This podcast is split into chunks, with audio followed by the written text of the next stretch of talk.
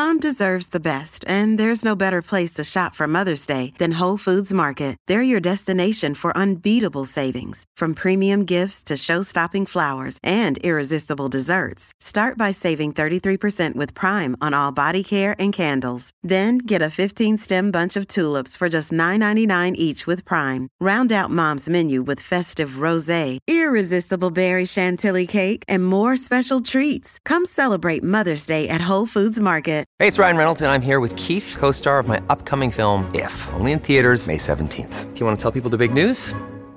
All right, I'll do it. Sign up now and you'll get unlimited for $15 a month and six months of Paramount Plus Essential Plan on us. Mintmobile.com slash switch. Upfront payment of $45 equivalent to $15 per month. Unlimited over 40 gigabytes per month. Face lower speeds. Videos at 480p. Active Mint customers by 531.24 get six months of Paramount Plus Essential Plan. Auto renews after six months. Offer ends May 31st, 2024. Separate Paramount Plus registration required. Terms and conditions apply if rated PG. Hello, everybody. This is Marshall Poe. I'm the editor of the New Books Network. NBN listeners like to read books and buy them. So we thought we'd tell you that right now, our friends at Princeton University Press are having a remarkable site wide sale. You can get 50% off books, including ebooks and audiobooks, with the code 50, F I F T Y, at checkout until May 31. You can save some real money on Princeton University Press books. I encourage you to go there and check it out. Welcome to the New Books Network. Hi, my name is Rachel Stewart. I'm a um, a PhD researcher at the University of Kent. And today I'm talking to Karma Chavez about her book, The Borders of AIDS Race, Quarantine, and Resistance. And this is the latest podcast for the Sex, Sex Work, and Sexualities channel. Karma, can you tell us about you? Who are you? Sure. Um, first of all, thank you for the opportunity to be here. Um, excited to talk about the work and uh, I, am currently an associate professor and department chair at the University of Texas at Austin in the U.S. in the Department of Mexican American and Latina Latino Studies. So uh, we're a ethnic studies department, uh, and I've been here for about five years. And yeah, so that that's who and where I am. So, what are your your areas of sort of like specific research interests? Sure. So I uh, am trained in communication, specifically in the field of rhetoric. And so I am interested in questions related to social movements. I'm interested in issues largely about immigration and queer politics. And my work has historically looked at where the two of those things intersect, kind of broadly construed. And so, as a rhetoric scholar, I'm generally looking at text and text also broadly construed, but really thinking about where, um, you know, the public discourse around something emerges and what its sorts of meanings are. Okay, so how it almost gets talked into existence. Cool. So, why this book and why now? It, it's so, you know, the book started many, many years ago, and I was several several years ago, maybe close to a decade ago, I was an assistant professor at the University of Wisconsin in Madison, and I had this opportunity to contribute to a special issue of one of our big journals in my field called the Quarterly Journal of Speech. And it was for a special forum on the organization ACT UP, the AIDS Coalition to Unleash Power, uh, which was, if people don't know, this direct action sort of pop up organization out of New York and eventually went global that uh, fought against government inaction and discrimination against people living with HIV and AIDS. And so there was going to be this forum that was celebrating uh, this organization's history. And so I wanted to do something that had to do with race because ACT UP is known as an organization that largely was about white, cisgender, middle class men and who just happened to be gay and then got sick or were friends with people or lovers with people who got sick.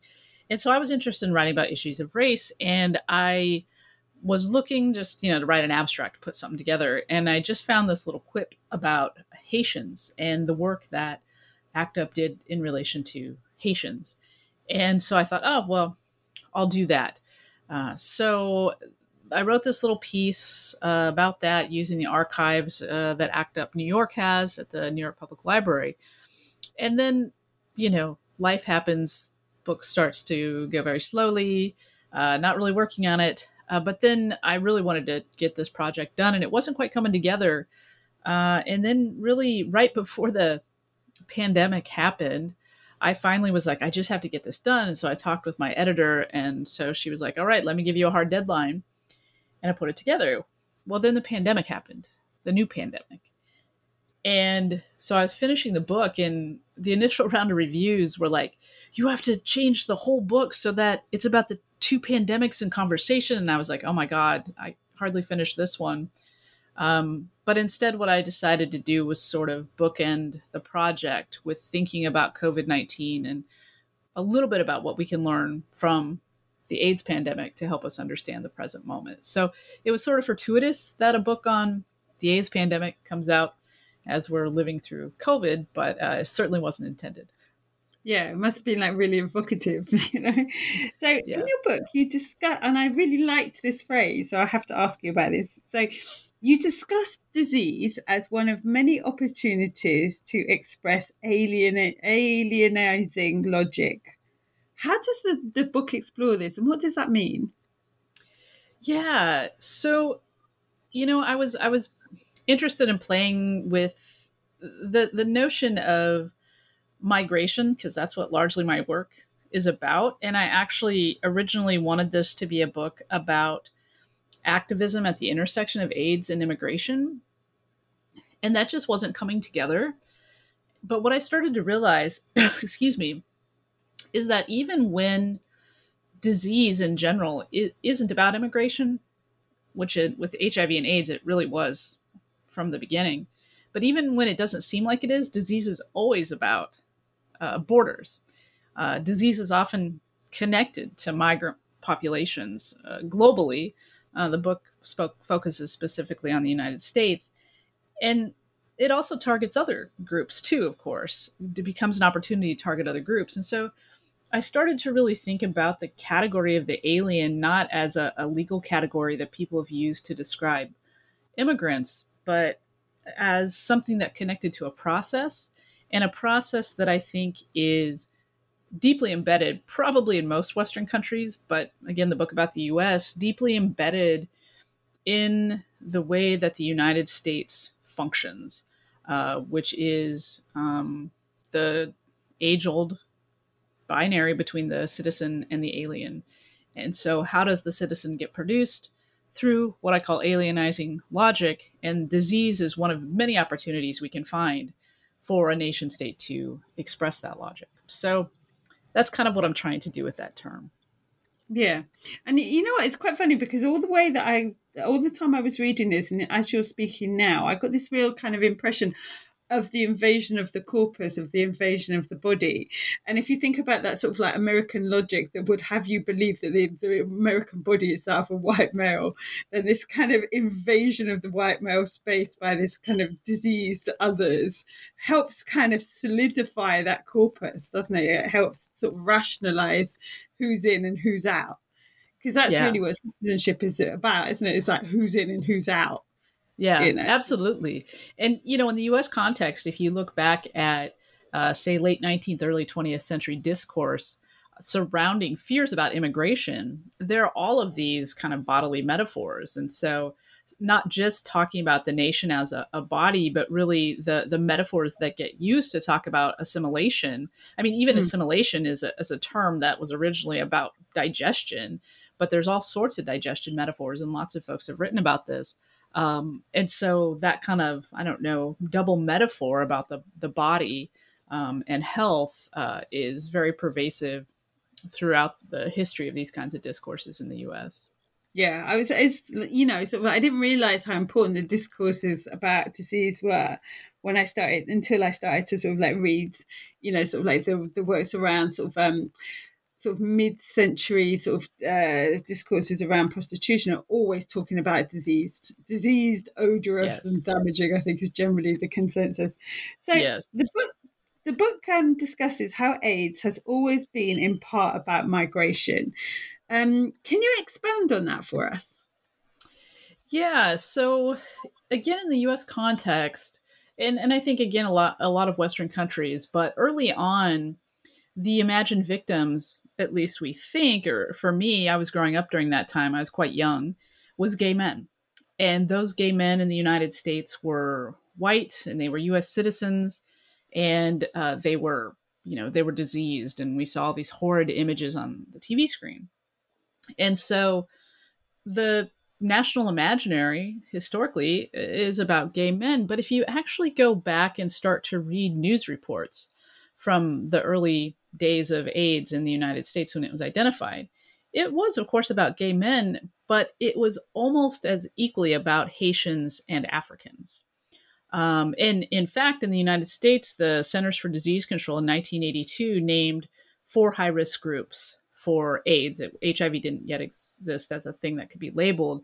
And those groups were colloquially referred to as the 4 H Club. It, it included hemophiliacs, heroin users or IV drug users, homosexuals, and Haitians. And so Haitians were uh, the only national group, the only group named for not something that they did, but something that they were.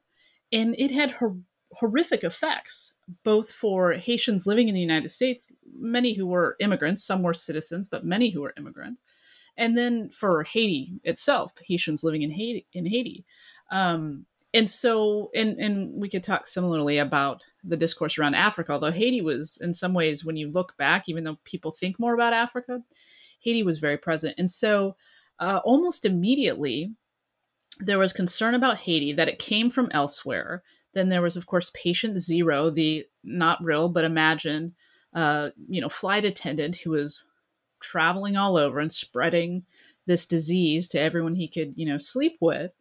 And um, right away, you have these these fears about travel, and so the Reagan administration in the United States, as early as 1985, begins, even though they're not talking at all about AIDS publicly, they are beginning the work on a ban on HIV positive immigrants, uh, really on the back of Haitians and Africans.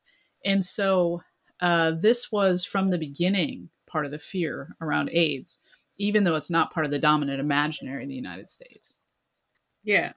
I mean, I can remember in the UK at the time because, like, you know, in the 80s, I was I was like, you know, I was in my uh, late late teens and early twenties when when the HIV epidemic was really being talked about, and we, you know, in the UK, we you know we got that thing about you know sort of drug users, homosexuals, hemophiliacs, and Haitians, but there was never any explanation. We didn't even know who Haitians were.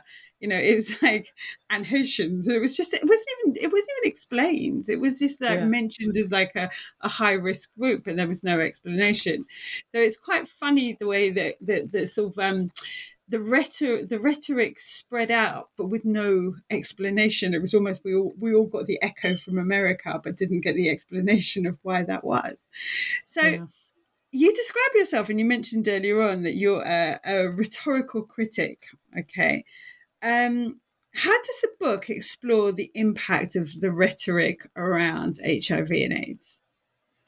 So what i'm trying to do in the book is like I said, it originally started out as this sort of project that was just about the activism around AIDS and immigration.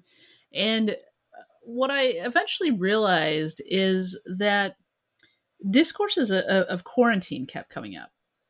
And that was sort of strange to me because I was like, pretty early, we knew that AIDS wasn't a communicable disease in the sense that, like, you can't get it from breathing or exchanging saliva, even. It's not like COVID.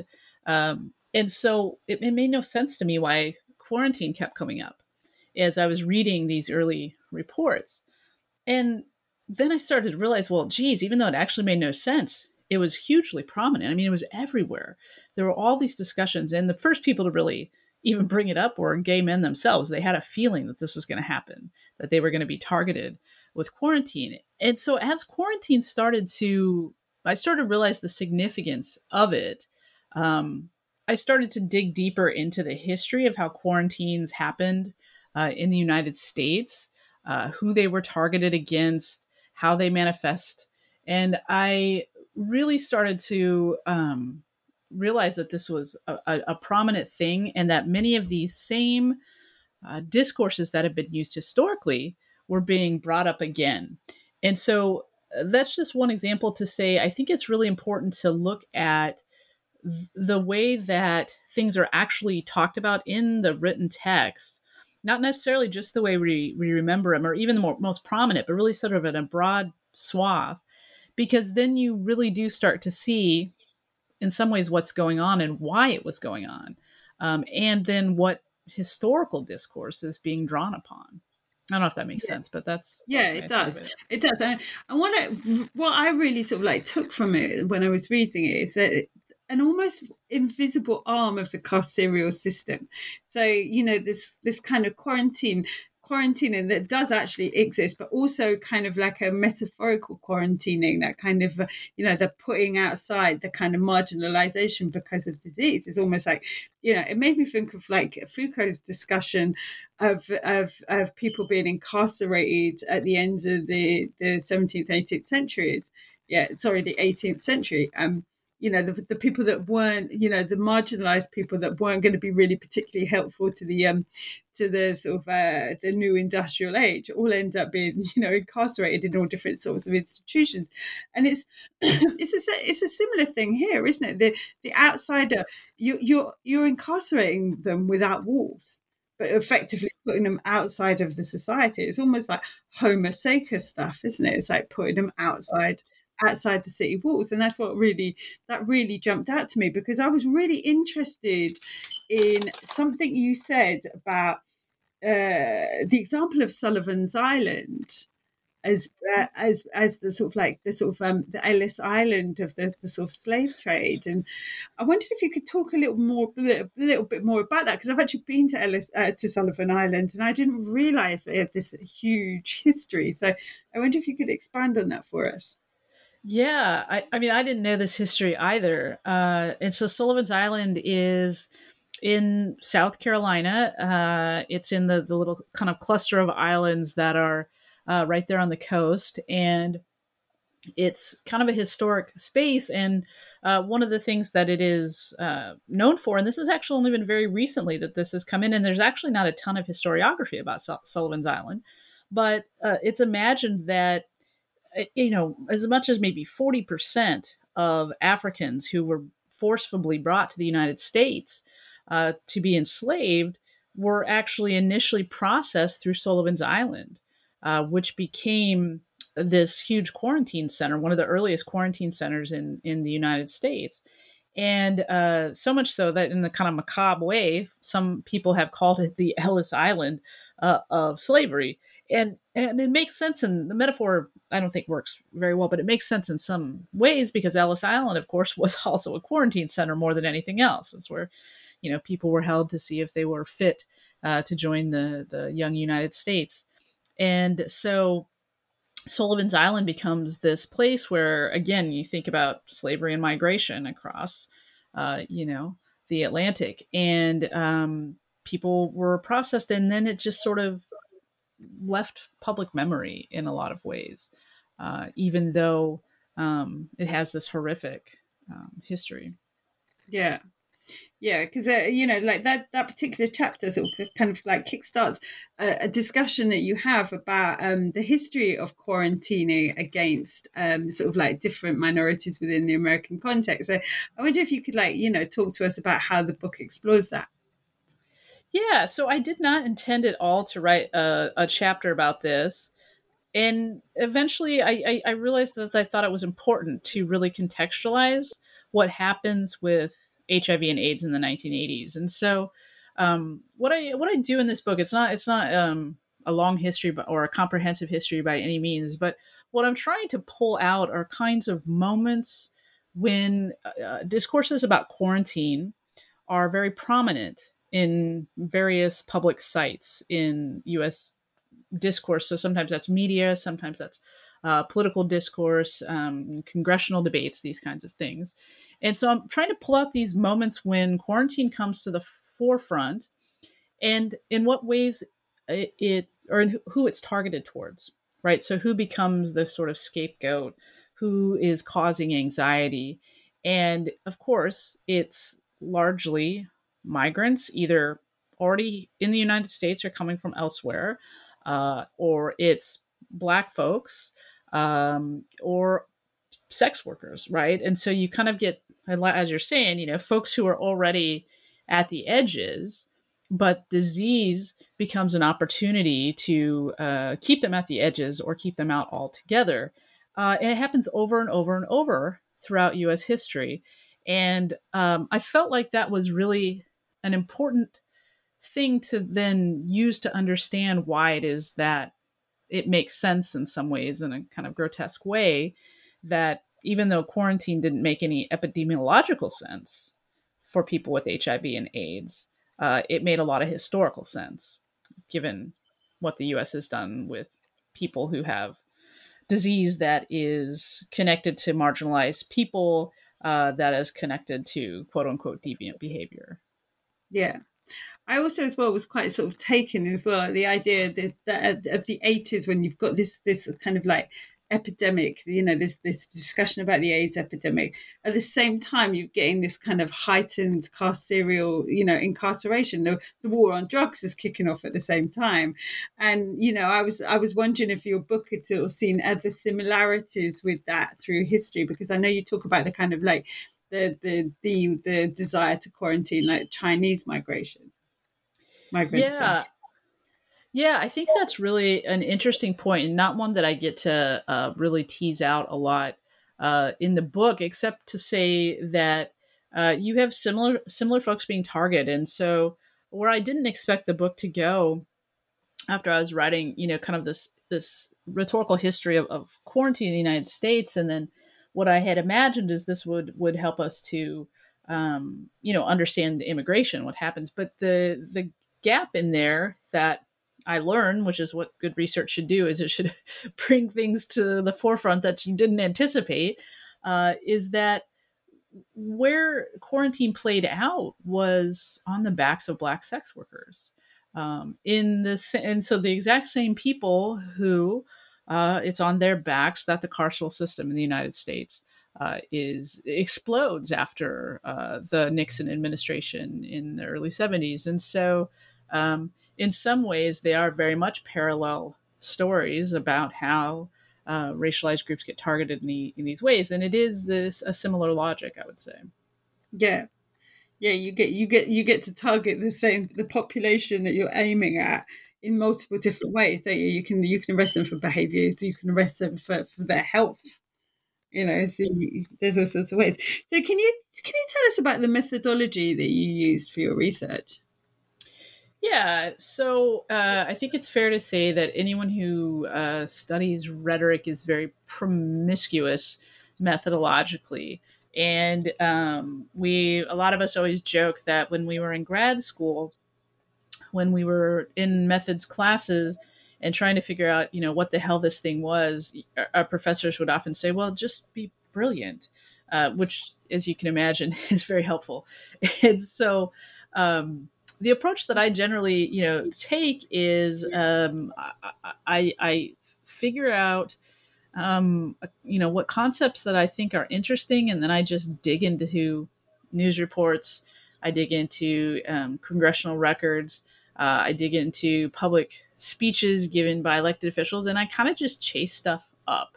Um, and then what I'm really interested in is patterns of um, communication uh, about particular subjects. And so, how do these patterns emerge? Um, who is initiating and perpetuating such patterns? And then I try to offer a reading of them within the context. And so, in that way, I think for me, being a rhetorical critic is is very much like being a cultural studies scholar. I don't know that there's actually any difference. Um, although I know boundaries matter to some people. Yeah.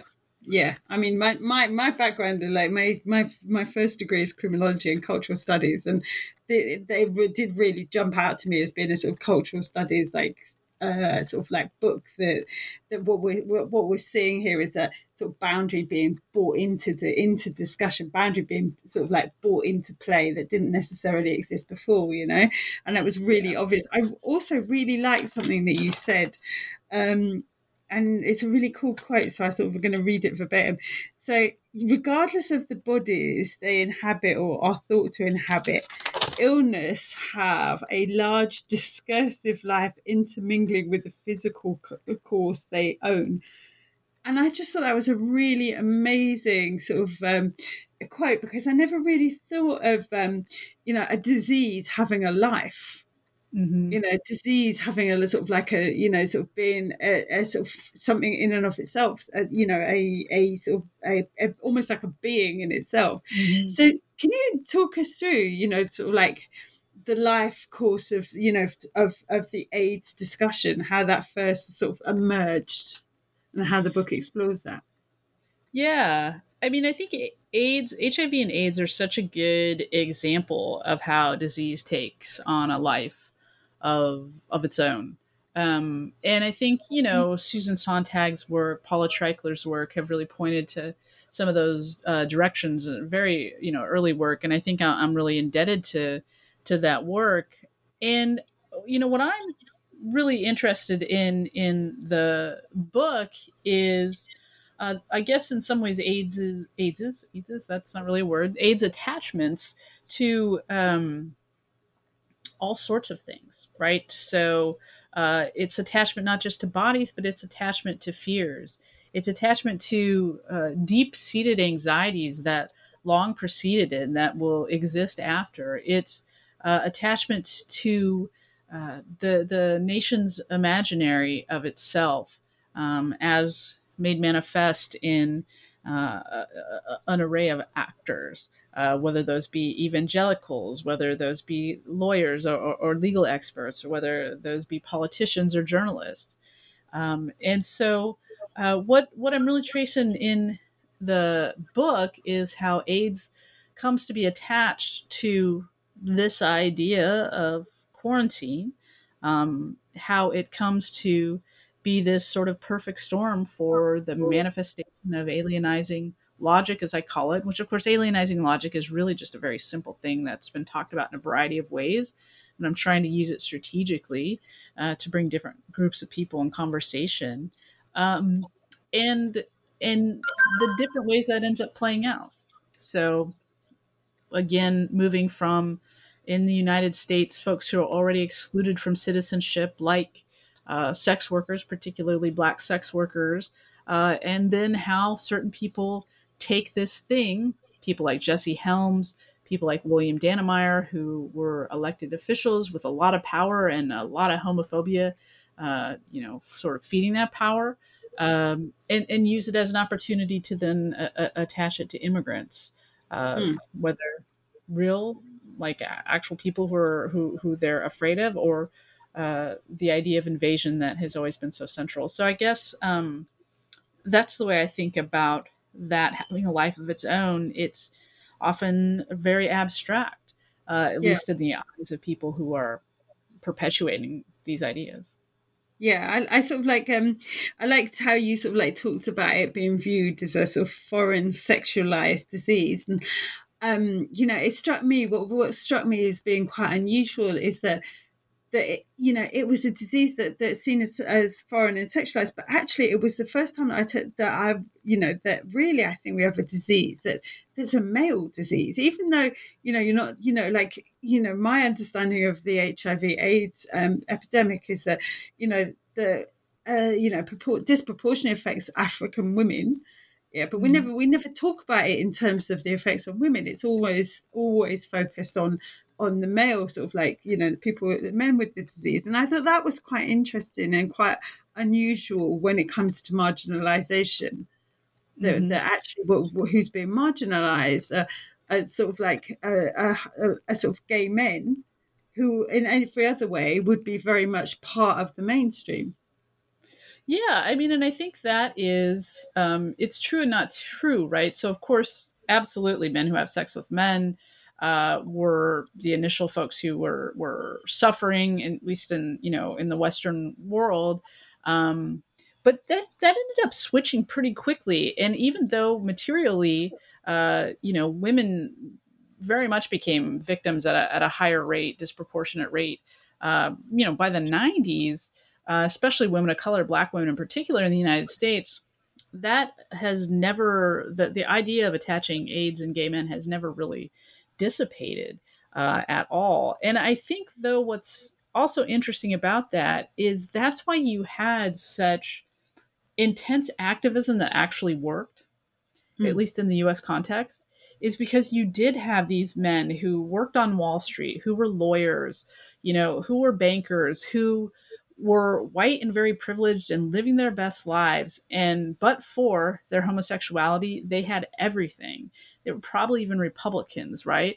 And yet they get sick and nobody cares. In fact, everybody is more than happy to have these guys just die. And so they used all of their resources, all of their white male privilege to put it into the anger of ACT UP, organizations like Queer Nation, even some earlier groups, even groups like Gay Men's Health Crisis, which were focused on services. Um, and I think that is why that worked, because then you did have white men who should be listened to in yeah. the US society, um, who were, you know, acting up, fighting back, right? Yeah. And I mean, you talk about that later on in the book, how uh, the HIV AIDS epidemic was also a kind of like a site of coalition. Yeah. You know, yeah. between, you know, sort of groups that you wouldn't necessarily have come together otherwise, you know? Sure. Um, tell us about how the book explains notions of alien citizens. Yeah, so I, am building with the concept of alien citizen from uh, Mae Ngai, who's a historian and uh, she she develops the concept of alien citizen, or at least that's the place where I, I, I first encountered it, uh, to talk about in the U.S. context uh, Asians and Mexicans in particular, and their their sort of unique relationship to the U.S. nation state in the sense that even if they've been U.S. citizens for generations, uh, you know, it's like I, am like third generation Mexican American in the United States, uh, but there's still questions uh, about you know whether my family belongs simply because of this relationship of being sort of forever foreign in the United States. And, and, Asian groups, particularly Filipinos in her rendering, but Asian groups more broadly, have that similar kind of relationship. So she's talking about how some citizens are never citizens, they're alien citizens. Um, and I took that concept and I'm trying to expand it even further, which is to say, applying it to uh, groups like uh, Black Americans in the United States. Uh, and to uh, particularly again sex workers in the context of my book, which is to say uh, here you have folks who should have the the rights and privileges of citizenship, uh, but for their work, but for their class, but for uh, their race, and sometimes their gender, and sometimes their sexuality, and how that all kind of converges. Uh, there is no access to citizenship they may as well be alien. And so um, I'm trying to think in the book about alien as a kind of uh, coalitional uh, positionality uh, that can help us to see resonances in places where often we're not seeing resonances. So, in fact, usually we're seeing antagonisms. Uh, the antagonisms between undocumented immigrants in the United States and Black Americans uh, specifically around issues of jobs. There's a lot of dog whistles, right, that get blown to the Black community about undocumented immigrants to say, well, you know, basically they're stealing your jobs. At the same time, a lot of the discourse for undocumented uh, immigrants in the United States about why they should belong is things like, well, we're not criminals. We have good family values. And those, I think, are inherently anti Black in their codedness. And so, um, that's what I'm trying to do with Alien Citizen is find ways to, um, you know, uh, build connections where they might not otherwise be obvious. Okay, that's quite interesting. I never, I never seen it that way. So you're talking about the outsider within, aren't you? And the sort of like way. the way these, in these these discourses are used in order to keep the outsiders out, but also to, to turn the outsider in on each other. You know.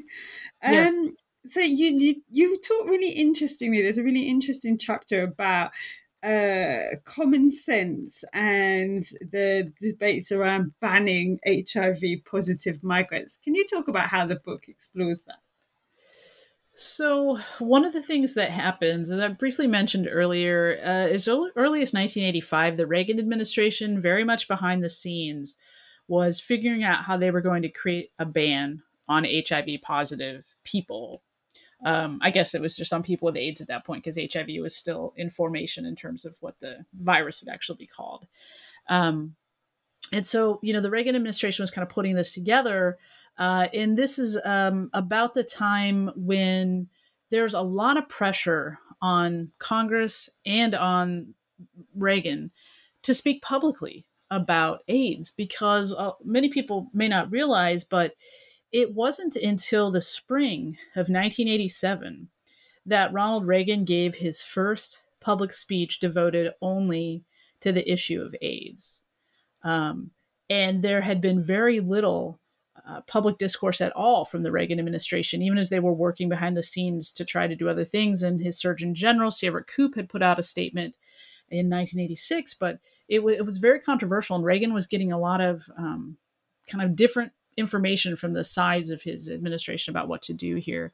So the immigration ban, though, was one thing that was definitely going to happen. And so it is up for consideration uh, in the Federal Register at the time that the Senate um, takes up a question about uh, whether to provide resources for those who had been on a trial for the AIDS drug AZT, but now that AZT was going to be on the market, they wouldn't be able to afford it.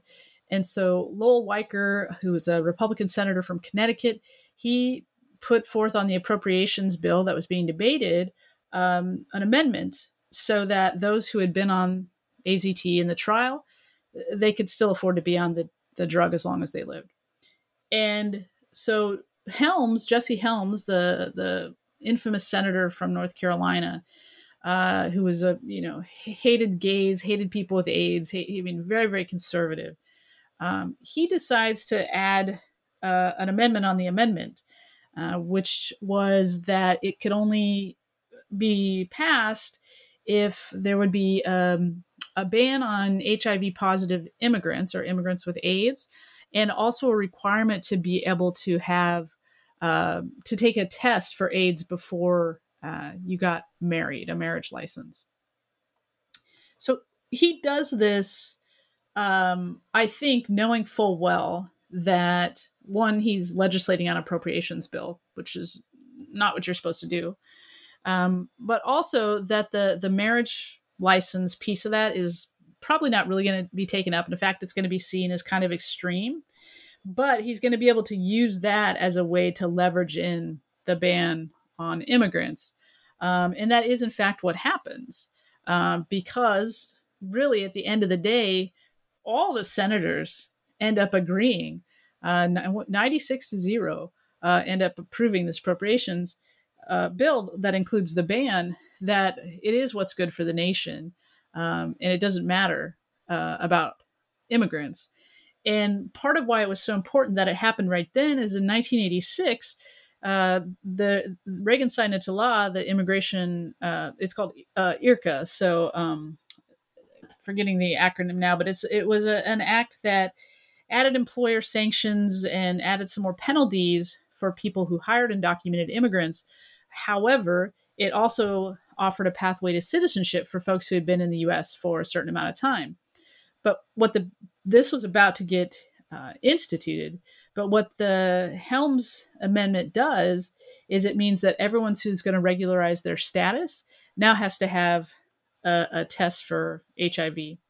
Uh, and so many people, of course, don't end up regularizing who would have otherwise because they didn't they were afraid of the test because again of the life of the disease.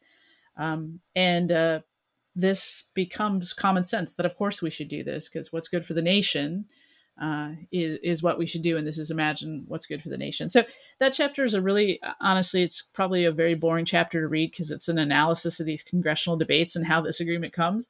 Uh, but i did think it was important to kind of show the development of this thing I thought I thought I didn't I didn't find it boring at all. I find it quite interesting because what it made me think is that as is the way that AIDS was being used as a way to kind of like put in more barriers between those unwanted migrants and those that, that, that could be accepted, you know, kind of like acceptable migrants. It was a way of kind of of forcing people into those kind of like those those heteronormative kind of boxes.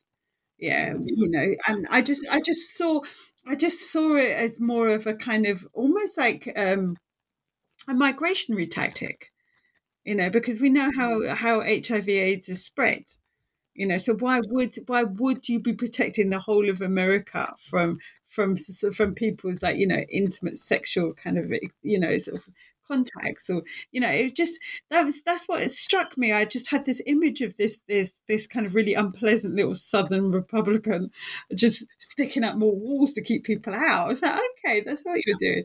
And it, it, it was really quite interesting. It was really it was really interesting. So the book then goes on to discuss the resistance of the of the alienizing ban. So can you talk to us about the the resistance that this kind of like brought into play? How this how this happened yeah. So, um, one of the things that happened, so so the ban really, it, the ban is put into place with virtually no fanfare in the media uh, in 1987. There's a few reports.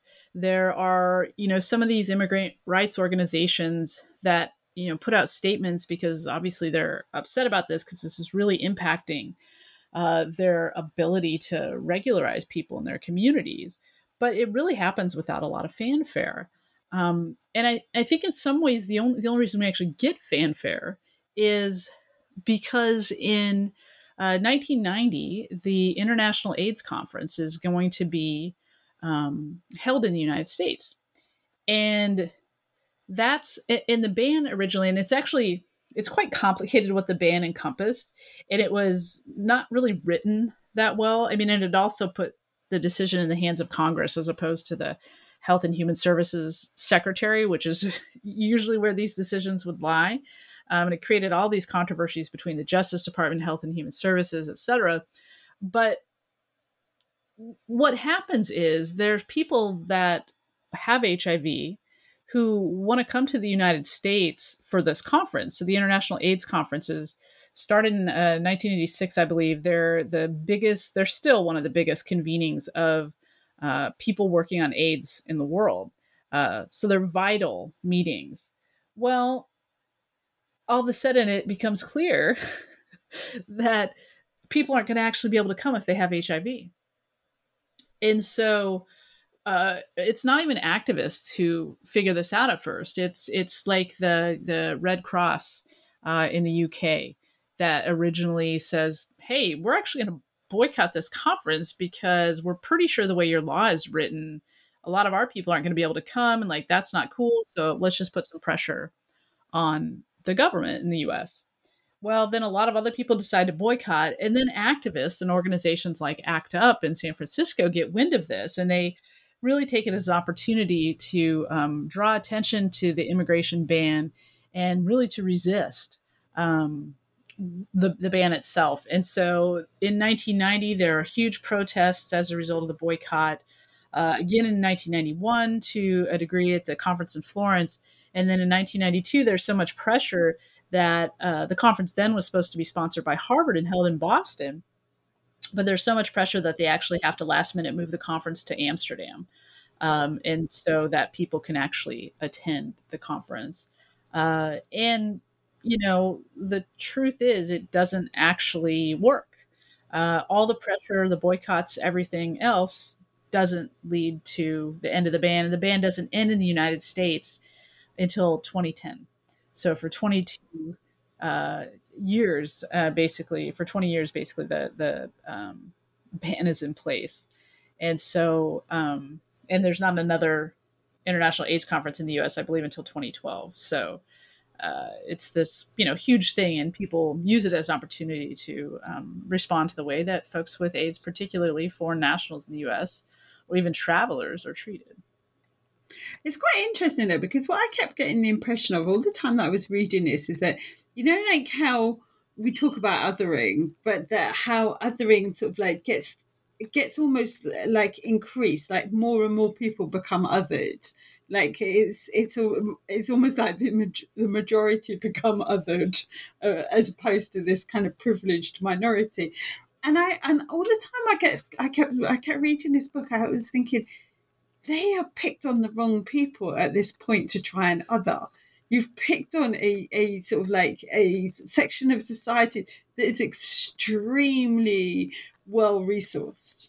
You've picked yeah. the wrong fight you know and that that's what really kind of struck me and then that was really kind of like important when you thought about you know how the book talks about the haitian connection mm-hmm. how how different it is when you don't have resources yeah. Um, and that really, really struck me. And because I, I, just, again, I had this image in my head of this American senator trying to push all these gay men out of the door, and they're like, we're not going anywhere.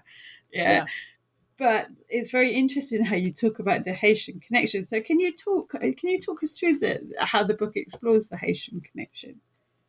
Yeah. So, uh, you know, as I mentioned earlier, you know, there were the, the four groups. Haitians were one of these targeted groups, and um, what I was so so I, I was because it was mostly migrants who were being targeted here, although Haitians, you know, citizens as well, as I said before. Um, I, I, was really interested in the question of Haiti and how it, how it came to be that Haiti got targeted, and what were the sort of nuances of how Haiti got targeted, etc. And so I was doing what I you know do with my promiscuous methodology, and I was going into these media sources, and I was um, seeing how Haiti was talked about, and it became very clear that Haiti really, other than in passing, Haiti wasn't talked about as much as it should have been.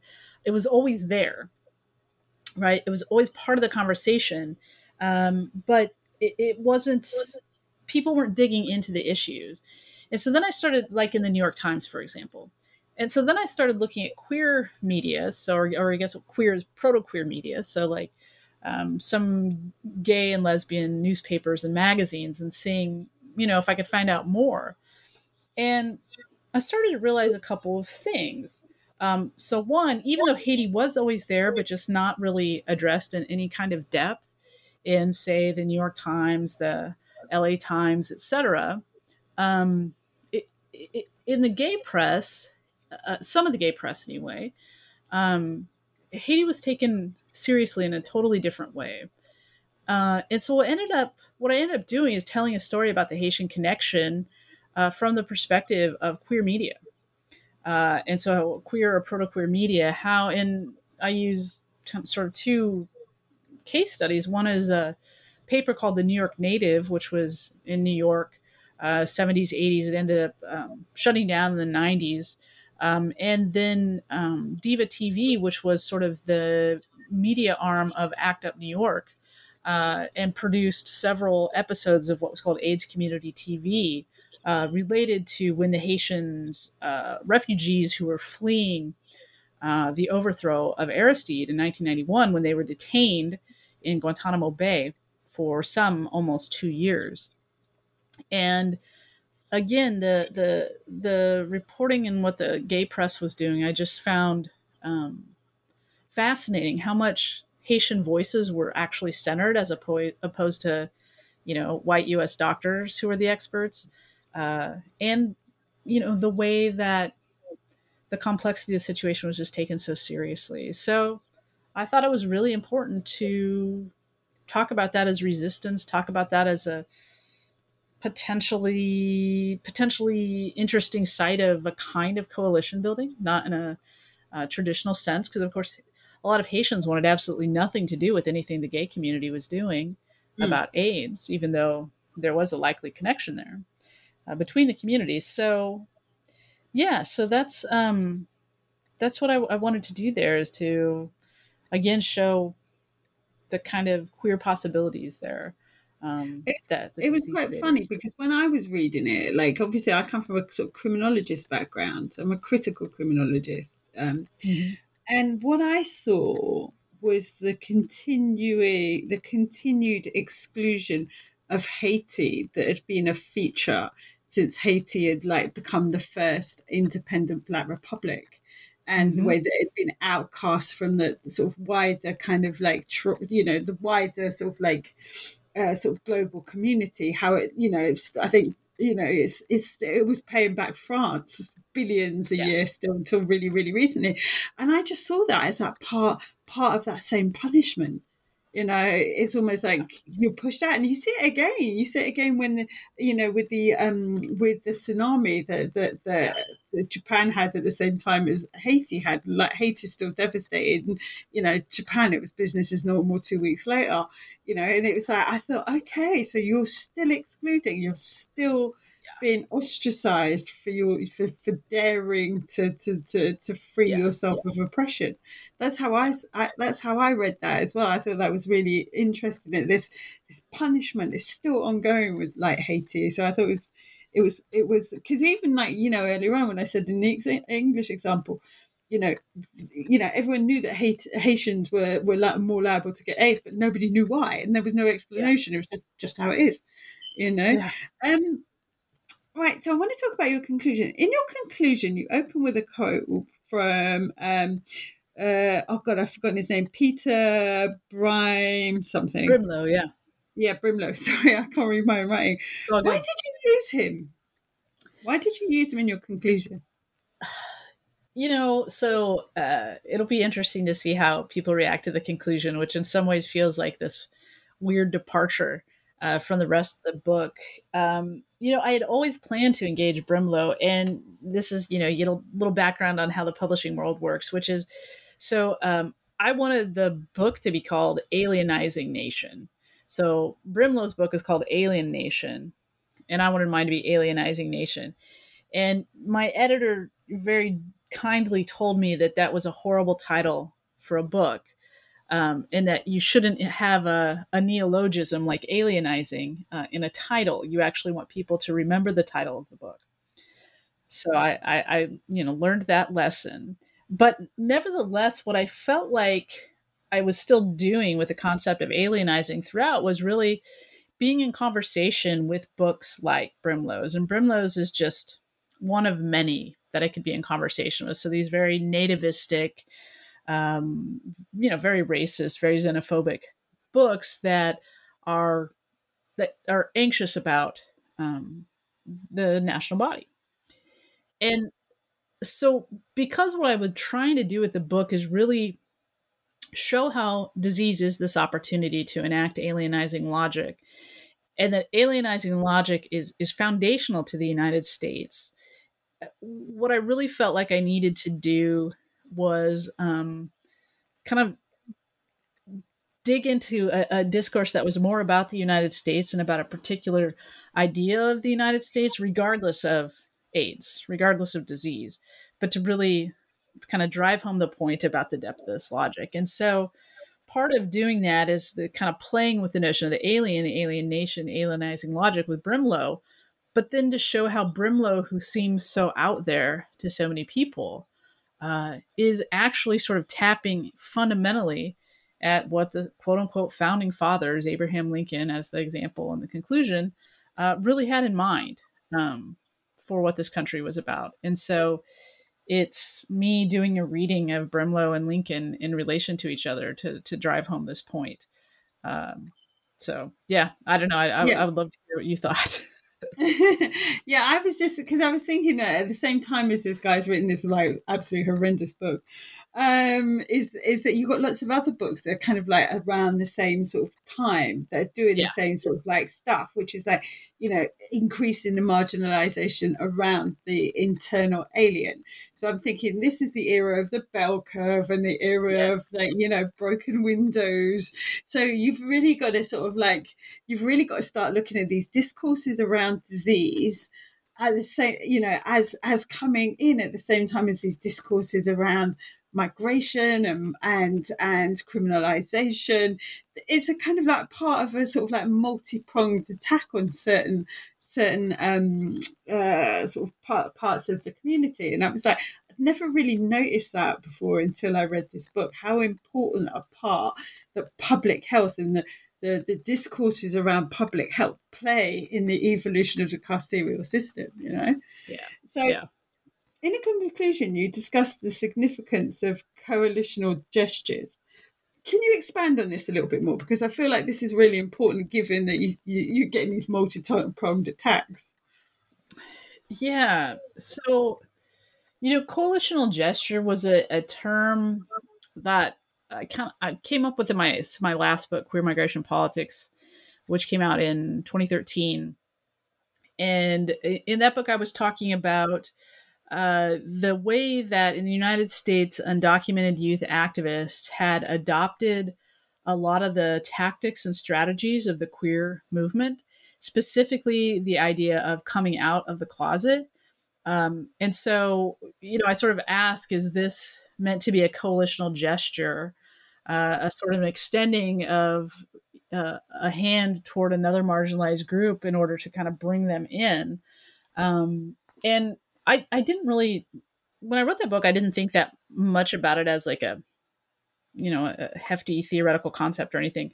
But it's actually been a term that a lot of people including friends of mine have, have taken up um, and i think in, imbued with more uh, meaning than i had. And so i've thought a lot about uh, that idea i guess in the last you know eight years and thinking about what is what does it mean to to um, extend a gesture of, of, coalition of solidarity um, uh, under what conditions can that happen? Who can ex- extend that gesture? What does it look like?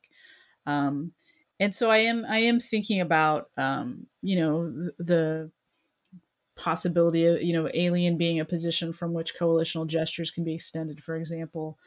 Um, but i guess it's just a it's a it's a, a, way to name the embodied nature of coalition too as uh, a way that maybe some of the theory we have about coalition is often very abstract. Yeah, yeah, I get you. So, um, so what did you learn writing the book? Yeah, um, you know, the biggest thing that I I wasn't thinking directly about as much when I started writing the book as I am, you know, having finished it, is uh, about anti-blackness in the United States. I mean, anti-blackness as a as a global phenomenon, um, but the the particular uh, ways that uh, anti-blackness is is central to um, everything that the United States does, and um, really thinking about how uh, that plays out in different ways with regard to immigration. And so um, you have, you know, what Aihwa Ong talks about the sort of blackening and whitening of different immigrant groups. And and I always kind of thought about that as as as metaphorical in in a sense even though I knew what she was saying but um, I, she wasn't writing as much about the impact on black bodies. And so the the biggest thing for me I think has been um, to think in very material very embodied ways about blackness about black people um, and about uh, even when black death is all around how do you tell stories about black livingness? How do you um, write which i hope i do in such a way uh, that the voices of the most marginalized black folks whether that's haitians uh, who have been maligned in all these ways or you know sex workers who are meant to be you know excluded to oblivion um, how do how do we hear those folks in their own voices? And and what does that tell us about us whoever that us might be that's not them um, and so I think I became really attuned to that in ways that I don't know. I don't think I was as much before. Yeah, yeah. So, who was the book written for? What was your target audience?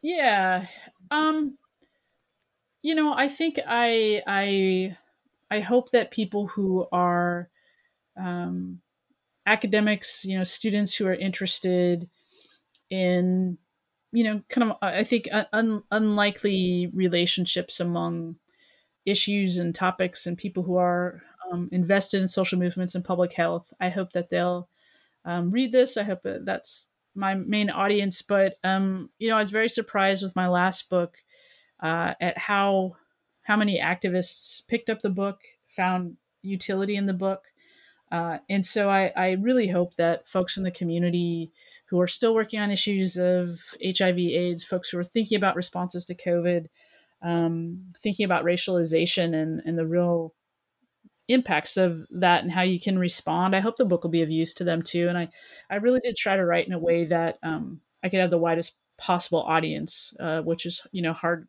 I think hard. The longer you are an academic, the harder that is in some ways because you get more insular. But that really was um, my hope is to be able to reach those two audiences.